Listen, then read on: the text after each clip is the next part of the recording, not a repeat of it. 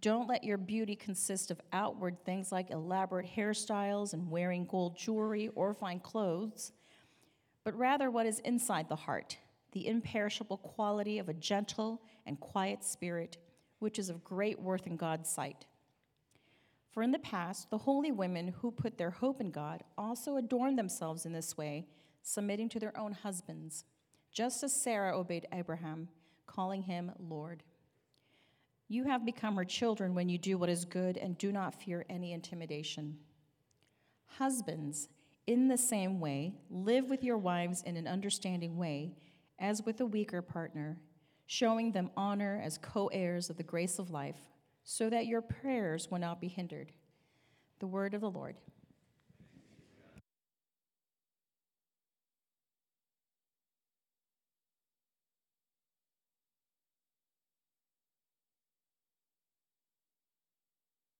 Good morning, good morning. If I haven't met you, my name is Eric also. Um, was that thanks be to, to God a little bit softer this morning? I don't know. This is uh, an interesting passage. For our fall series, we are looking at the letter of 1 Peter. 1 Peter, more than any other letter, I think, in the New Testament, gives us a theology of suffering so that Peter says, the things that seem the most hopeless to us, the things that seem most hard and confusing to us, can become the exact place where God is working to lead us into true joy, to make us holy, and to give us opportunity for witness to how great and glorious God is. So, Peter, throughout this letter, gives us a pattern for the Christian life. What does it mean to live like a Christian? It means this what feels like dying to us is God working resurrection life into our lives. What seems like the road of suffering is the path to glory. In our passage for this morning, that we just heard, Peter applies this pattern to marriage. One of my favorite parts of officiating a wedding is the end, the presentation of the couple, where I get to say, when I'm officiating, now I present to you for the first time Mr. and Mrs., however they want me to say it. and I thought this week, if I adapted um, this presentation using Peter's pattern here, it might go like this. It would be something like now I would look at the, the husband and the wife. Now, husband and wife, I present to you the road to suffering and also the path to glory. What Peter gives us here is a revolutionary approach to marriage. Now, you may be thinking when I say that revolutionary, what Peter says here seems so traditional, so outdated, so old fashioned, and even so offensive to many of you. I realize this is how it seems at first to many of you listening. This is a passage that is full of all kind of landmines for us in our culture, especially today. Here we have advice about women's hairstyles and jewelry and clothing. Who am I, who am I to say anything about that? We have a gentle and quiet spirit, which sounds very 1800s, Puritan style. We have a wife calling her husband Lord, which sounds very medieval, 1300s style. A wife is called a weaker partner and vessel. We will get to these things at least in part, I hope to help you understand what Peter is saying when he says all of this. But first, let me say this I did not write this, Peter did. We know from Scripture that Peter was actually married. So he had to answer to his own wife for what he said here. But also, even more importantly, this is inspired by God. This is strange and difficult, but what I hope to show this morning is that Jesus calls all spouses who follow him to a revolutionary role in your marriage. When we live in these roles, what feels like suffering and loss is what, in fact, can bring resurrection life through us to our spouses and through our marriages to the world, which, according to the Bible, is what marriage is, in fact, all about. Before we begin, I have to say this first, so please hear this. This text and other passages, like this text that speak of submission, submission on the part of wives, have been used to condone domineering, controlling, demeaning treatment of women and wives, and even worse, to counsel women to remain in abusive relationships. So, hear this to use this text in that way is to twist it, to corrupt Scripture in the worst possible way. Nothing in this text can be seen or can be used to say that a woman is called to remain in an abusive relationship or marriage. In fact, everything this text says says the exact opposite. An abusive relationship is a violation of everything God intended marriage to be. So, if that is where a woman finds herself, the Bible says, remove yourself.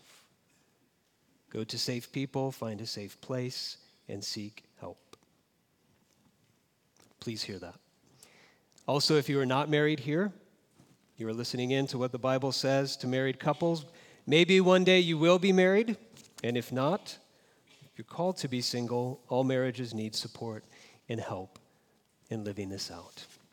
First, to understand what Peter is saying to wives and husbands here, we have to do a bit of background work. First, we have to understand why did he feel the need to address wives and husbands at all in the first place? This teaching on marriage is part of a larger section that begins in chapter 2, verse 11. This is really the heart of the letter where Peter is teaching Christians how they should live within the social structures of their lives and of their time. So he addresses politics, we saw two weeks ago. He addresses the household, beginning with household servants or slaves, and now he comes to marriage. He needed to directly address these things because because the gospel was so different, so revolutionary to their culture and social structure, for that matter, to any culture and any social structure, that there was great potential for Christians to misapply it to not live it out properly, and even greater potential for those who were not Christians to completely misunderstand it, to see it as harmful, to see the Christian faith as actually bringing evil into society. So, if we miss how revolutionary the message of the gospel was and is today, we will misread this. We will see this as Peter endorsing status quo traditional roles, when in fact, he is revolutionizing the roles in a marriage then and now. So, in the first part of the letter that we've been looking at over the past six or seven weeks, from the very beginning all the way to chapter 2, verse 9, what is Peter doing? He is reminding them of this message that they have come to believe. That by faith in Jesus Christ, they have this new identity they have a new status, they have a whole new life, a new birth. This life, this status is more real and true than any status or position they have in this world. So, no matter what your gender, whether you're single or married, your race, your citizenship, your social status, whether legally you were a slave or a free person, in the world and in society, Peter says that doesn't matter. In the gospel, you are chosen royalty with a status and a position and an inheritance that is equal to all. That is how it works in Jesus' kingdom. And Jesus' kingdom is the only real kingdom, the only real order. Jesus, Peter says, is Lord. He is your authority. So for a Christian, it means no one controls you. No one can say they control you. No one rules you. No one owns you. You are bound to no one. You are free. The emperor doesn't rule you, Jesus does. The master doesn't own you, Jesus does. Even your spouse does not possess you. Jesus is your ultimate spouse. He concludes this section, his teaching, on the social order in chapter 3, verse 22. It's not printed for you in your bulletin, but you can look at it if you have your Bible. There, Peter says, The resurrected Jesus Christ, who's gone to heaven, he's at the right hand of God with angels and authorities and powers subject to him. So, what does that mean? He's saying everyone and everything submits to Jesus, whether it's emperors, presidents, governors, heads of household, slaves, husbands, and wives.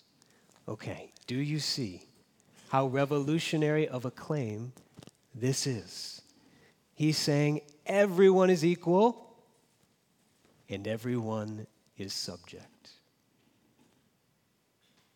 This is what attracted many people to Christianity because it was so revolutionary. Many who were oppressed and marginalized. It's why they became Christians. It's what drew them in. And it's why many in power resisted it and saw it as evil and slandered it because it dethroned them and elevated everyone as equals. That's one piece of the background we need to understand. There's the revolutionary message of the gospel, and then there were the marriage roles. What did marriage look like at the time that Peter wrote this? Well, at this time, women in general were seen as largely inferior to men. Intellectually, emotionally, women were considered not reasonable. Morally, they were thought of as less virtuous. They had far less social power and status, by and large, could not own property, and legally were considered second class. When it came to marriage, wives were expected to obey their husbands. That was it. They were, secondly, required to follow the religion of their husband. It wasn't an option. And thirdly, they were expected to be in social situations only with their husband or with their husband's approval. So, for wives who became Christians, what did that mean? All three of those expectations had to be disobeyed. They were called to obey Jesus first and his word first. So, husbands who were used to saying, You obey me first, their wives are listening to this guy Peter tell them and instruct them what to do. And they could have said, Who is Peter? What authority does he have in your life? They were called to obey Jesus and his word. They were called to follow Jesus as Lord alone and turn away from all other gods and religions. And to follow Jesus as Lord meant for them to be baptized into this new family, this new community that maybe their husbands were not a part of. Do you see how this could cause great tension at the time, especially for wives whose husbands were not Christians, which seems to be the primary situation Peter has in mind as you look at verse 1 in chapter 3. He says there, for wives whose husbands are disobedient to the word. What should they do? Their faith caused these husbands embarrassment. It could have caused them loss of social standing. It could have caused them loss of economic opportunity. So there were all kinds of implications. What about husbands who became Christians? How did this message of revolutionary equality and freedom affect their role as a husband? So, wives and husbands needed to hear this. Number one, the gospel brings a revolutionary change to the social order equality, equality even in marriage. But there is another part to the revolutionary message of the gospel. One of our favorite sayings in this country, maybe in your home, it's you can hear it in our home on occasion, and it is this. This is a free country, which means I'm going to do whatever I want to do. You can't tell me what to do. This is a free country. So there is truth to a Christian saying, I am a, cre- a free Christian. No one can tell me what to do. But there's another part. 1 Peter 2:16. Peter says, "You are free people." Part 1. You are to use your freedom as a slave of God. Part 2. Galatians 5:13 says something similar. You are called to be free, part 1. But don't use this freedom as an opportunity for the flesh, but serve one another through love. Part 2. Romans 13:8 says it this way, don't owe anyone anything. Part 1. Except to love one another. For the one who loves another has fulfilled the law. That's part 2 for traditional cultures that emphasize order and roles, the gospel is a revolutionary message of equality and freedom. It challenges all inequalities and oppressive structures. But to modern cultures that emphasize freedom and equality, the gospel is a revolutionary message of service and submission. It challenges our demand for our rights, our personal freedoms, and our individualism. Both parts of the revolutionary message of the gospel are needed to understand and to live into what Peter says here. So that's all background information, but it's absolutely essential if we can understand these instructions that Peter gives to marriages. So let's look at some of the specifics here. These are radical instructions for spouses. Like I said before, say, I'm calling them radical. You say, these don't seem radical. They seem anything but. It seems outdated and oppressive to wives, and what he says here to husbands, if you just look at it, it seems like, eh, a little bit chauvinistic. But what I want to show you is at the time, and now as we apply these to our marriages, these are indeed radical instructions. And when followed, they bring the power of Christ into a marriage. Peter is not endorsing here any cultural roles in marriage, whether it be 1950s, you know, Leave It to Beaver, Ward and June Cleaver kind of thing, or the first century. He is describing here how to live out the gospel in the role of husband and wife. In these roles, there's equality and freedom. See, wives here are addressed. Even that alone, wives being addressed, was unheard of in the first century. Being told to freely choose to submit, not to accept passively being subjugated. Husbands in verse 7 are told to honor their wives as a co heir, unheard of. There is equality and freedom, and there is also difference and harmony. You see, these roles are not identical, but they're harmonious. Husbands and wives in the New Testament are given different roles and instructions. Note this text is about marriage, it's not about relationships between men and women in general. So, what does Peter say here? Let's look at the wives first. That's where he begins. I want to summarize his instructions under three headings. First, he says, submit. If we could go to the next slide. He says, choose to defer your needs and desires to uphold the needs and the desires of your spouse.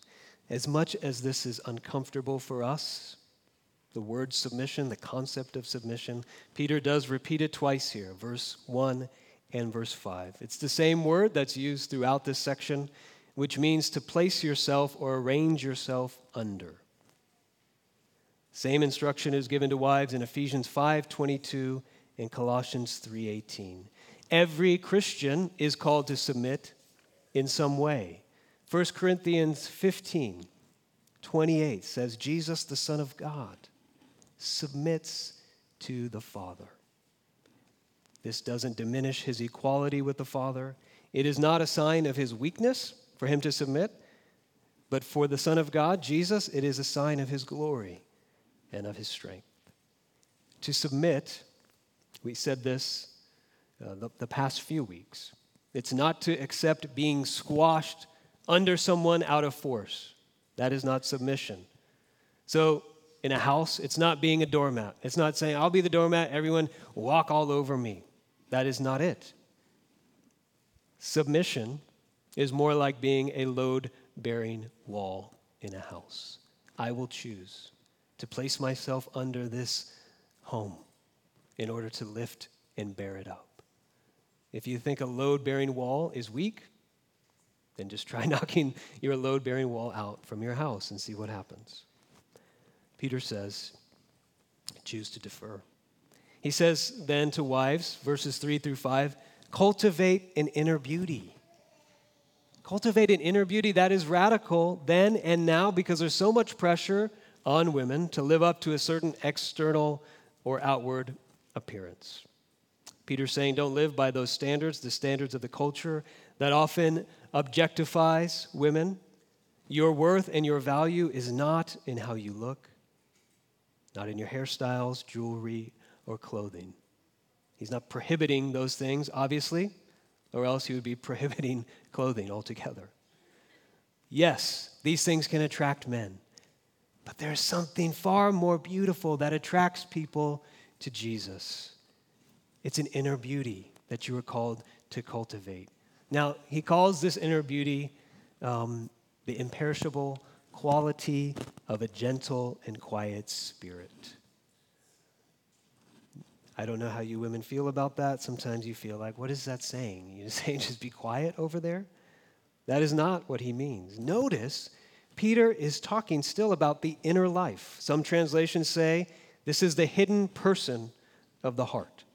And so it's not so much about how you talk or how loud you talk here. He's saying cultivate inner meekness and quietness. What is the opposite of inner meekness and quietness? It's an inner pride and noise going on inside. Peter's saying the hidden person that you need to cultivate inside of you is one who is at peace, who is secure in her worth and value in the gospel and in the care and the protection of your God. It's someone who doesn't have to always get your way, someone who doesn't need to get your security from your husband. It's that kind of peace. Interestingly, 1 Corinthians 4:21, Galatians 6:1, Paul says he uses the same phrase, a spirit of gentleness. He says you need a spirit of gentleness because it's required when you need to correct someone. You can look those up later. When you need to speak to someone when they're in the wrong, when they're out of line and need to be told. He says if it's done from a quarrelsome spirit, inner person, an inner person out to control or manipulate or out of fear, it will do more harm than good. But if you're in a position where you do need to call somebody out, it needs to come from an inner place of gentleness and calm. Verses 5 and 6. He says, This is how holy women put their hope in God. They adorned themselves, they were beautified in this way. And then he references Sarah from the book of Genesis. Now, why Sarah? Um, I won't be able to get into all of this, but it's kind of confusing to know exactly what he's talking about. It says, Sarah called her husband Lord. And I know what you might be thinking is, is Peter actually saying, I'm to call, am I at home to be called Lord Eric by my wife? I don't think so. I might like that, but that's not what he's, that's not what he's talking about here. You know, in the only place that we can find in the book of Genesis where Sarah called her husband Lord, she didn't call him Lord to his face. Do you know who she said it to? She said it to the Lord. This is when God had visited them. They were talking about the future child that was to be born. And there, when, she, when Sarah is talking about Abraham to God Himself, she calls him Lord. I think this has more to do with how a woman speaks about her husband to other people. It's with great respect. That's a part of the inner beauty. Thirdly, Peter says, cast off all fear. He says, don't do this out of fear. This is not about intimidation. This is not about what other people think of you or fitting a certain role that others want to put you in. And don't be afraid of your husband. That's not what this is about. So he says, choose to defer, cultivate inner beauty, cast off all fear. It's radical instructions. But here's what I want you to hear mainly about this, wives. What is the goal for all of this? The goal, Peter says here, is to win. Is to win. Sometimes in a marriage, you can get into an argument, and you know, the whole reason for the argument just fades off into the background. No one even knows what you're arguing about anymore. You just want to win. Peter says, wives' main role in the marriage is to win, to win their husbands over without a word by the way that they live. Not to win an argument, but to win over your husband to Jesus. Over and over again to win. This directly applies to husbands who were not Christians, but I think it also applies to husbands who temporarily, inadvertently disobey the word as well, which is for those of us who are husbands, all of us. I think this is the most radical thing of all because Peter is saying the wife is not in the crowd cheering on her husband, saying, Yay, go, do what you got to do. It's awesome. Yeah, I'm your number one fan. Yeah. Or the wife is not on the sidelines. There, oh, I'm here if you need me. Yeah, put me in if you need me. I'm over here. I can help. No. The wife is right there in the most important game in life, competing to win over her husband, to live in obedience to God.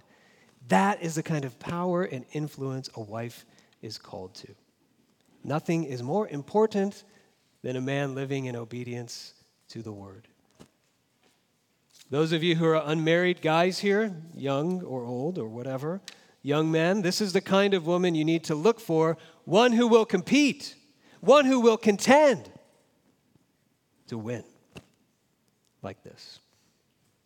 I want to show you a picture. Does anybody know who this is? Or where this is? Has anybody seen this? This is um, at the end of Wilshire Boulevard in Santa Monica. This is Santa Monica. This is who Santa Monica is named after. She's an example of a wife who won. She lived in North Africa in the fourth century. She was a Christian. Her husband was not. He was not a good man. Her son rejected the faith as well. But years later, having come to faith, her son wrote this about her. She was given to a husband whom she served as her Lord. As she worked herself to win him to you, he's talking to God, preaching you to him by her behavior, by which you made her beautiful and reverently amiable and admirable unto her husband. Finally, her own husband, now towards the end of his earthly existence, did she win over to you. Uh, Saint Monica is Saint Augustine's mother. She's an example of a wife who won. What about husbands? The instructions here for husbands you just get one verse, it's shorter. Note that husbands are not told to keep their wives in, as subjects or in submission. Husbands are not told to keep their wives in order. And in the New Testament, anywhere in the Bible, husbands are never even directly told to lead. All that is Jesus' role in the wife, in the lives of our wives. What is the husband's role? Two things. Live to know your wife, lift up your wife. He says, live with your wives in an understanding way. The phrase here is a little bit hard to translate fully. He says, uh, literally, live with your wives according to knowledge. Know them. Know your wife better than anyone else, anyone else in the whole world. Know her, not just things about her. Know her needs, know her desires, know her heart. Now, I know it says, as a weaker vessel, okay? Um, a weaker partner. Sometimes translate, translated vessel, usually that refers to, to a physical material object or a physical body. Now, I'm not going to get into the ring with Ronda Rousey or any warrior UFC woman to prove this, that a man is always stronger than a woman. That's not what Peter is saying, but he's saying, on general, men have the physical advantage with greater strength than women. I like what scholar Sarah Sumner says about this. She says it could be best understood as a vulnerability. It doesn't say women are weak and men are not, it says weaker or more vulnerable. We're all vulnerable. But a woman has greater vulnerability physically and overall in her social position, then and now. So he's saying to men never use your power in any way to control or force or intimidate your wife. Lay aside your power, lift her up as if she is the most important and valuable person in your life, in the world. Lift her up. He says, Show her honor as a co heir of the grace of life. Lift up your wife as your equal, as she will be, he says, for eternity. That was radical. Now, what is the goal for husbands here? Peter had, had given the wives a goal to win. What is the goal for husbands? He says the husband's goal here is prayer. You see that? He says if you don't follow this, your prayers might be hindered. An unhindered, intimate life of prayer is the goal. Wives' goal win, husband's goal is prayer. Husbands, if I can speak to you, your reaction to this, it really says everything. If you look at that and you hear that and you read that and go, oh, if I don't follow this, all that happens is I, you know, this is my punishment. I, my prayers get hindered. If you hear this like a kid's punishment, like if you don't listen right now, you're going to have to eat your broccoli. Or you're missing, sorry, I said that wrong. If you don't listen right now, you won't get your broccoli for dinner. A kid will be like, oh, okay, I'm not going to listen. Or would this be for you the worst thing you could possibly imagine? I think God is saying here if you don't know your wife, if you don't lift her up and honor her, you don't really know me. You are just pretending to know me. And one scholar says here, and, and I, I agree with this, that what Peter has in mind here is, is prayer, not just as an individual husband on your own, but he's talking about prayer as a couple. That this is the most intimate space and gift of marriage. More than a great sex life, the most intimate place for a marriage is a great prayer life. This is the goal for a husband to know his wife in prayer and to lift her up in prayer. That's radical. Practically, what does this look like? These roles are different. Wives called to win through submission, husbands called to draw their lives into draw their wives into a life of prayer through knowing and honoring them. Yet the practical description of how this really looks, it's not given here, it's not given anywhere in the Bible. Who does what? What does it really look like? What does it really mean? Well, I I have been convinced by two women, Karen Jobes and Kathy Keller, who have written about this, that it is God's wisdom not to give us these specifics. As marriage roles are different in different cultures, Scripture doesn't prescribe who pays the bills, who makes more money, who manages the finances, who takes out the garbage, all that kind of stuff. That's not given in Scripture. It's God's wisdom. Maybe we can think of this as two roads, two paths that husbands and wives are given. They're different, but they're leading to the same place, the same destination. This place of obedience to the gospel this place of an intimate life of connection with each other and with God. God says to wives, Here's your road to walk into that. God says to husbands, Here's your road to walk into that.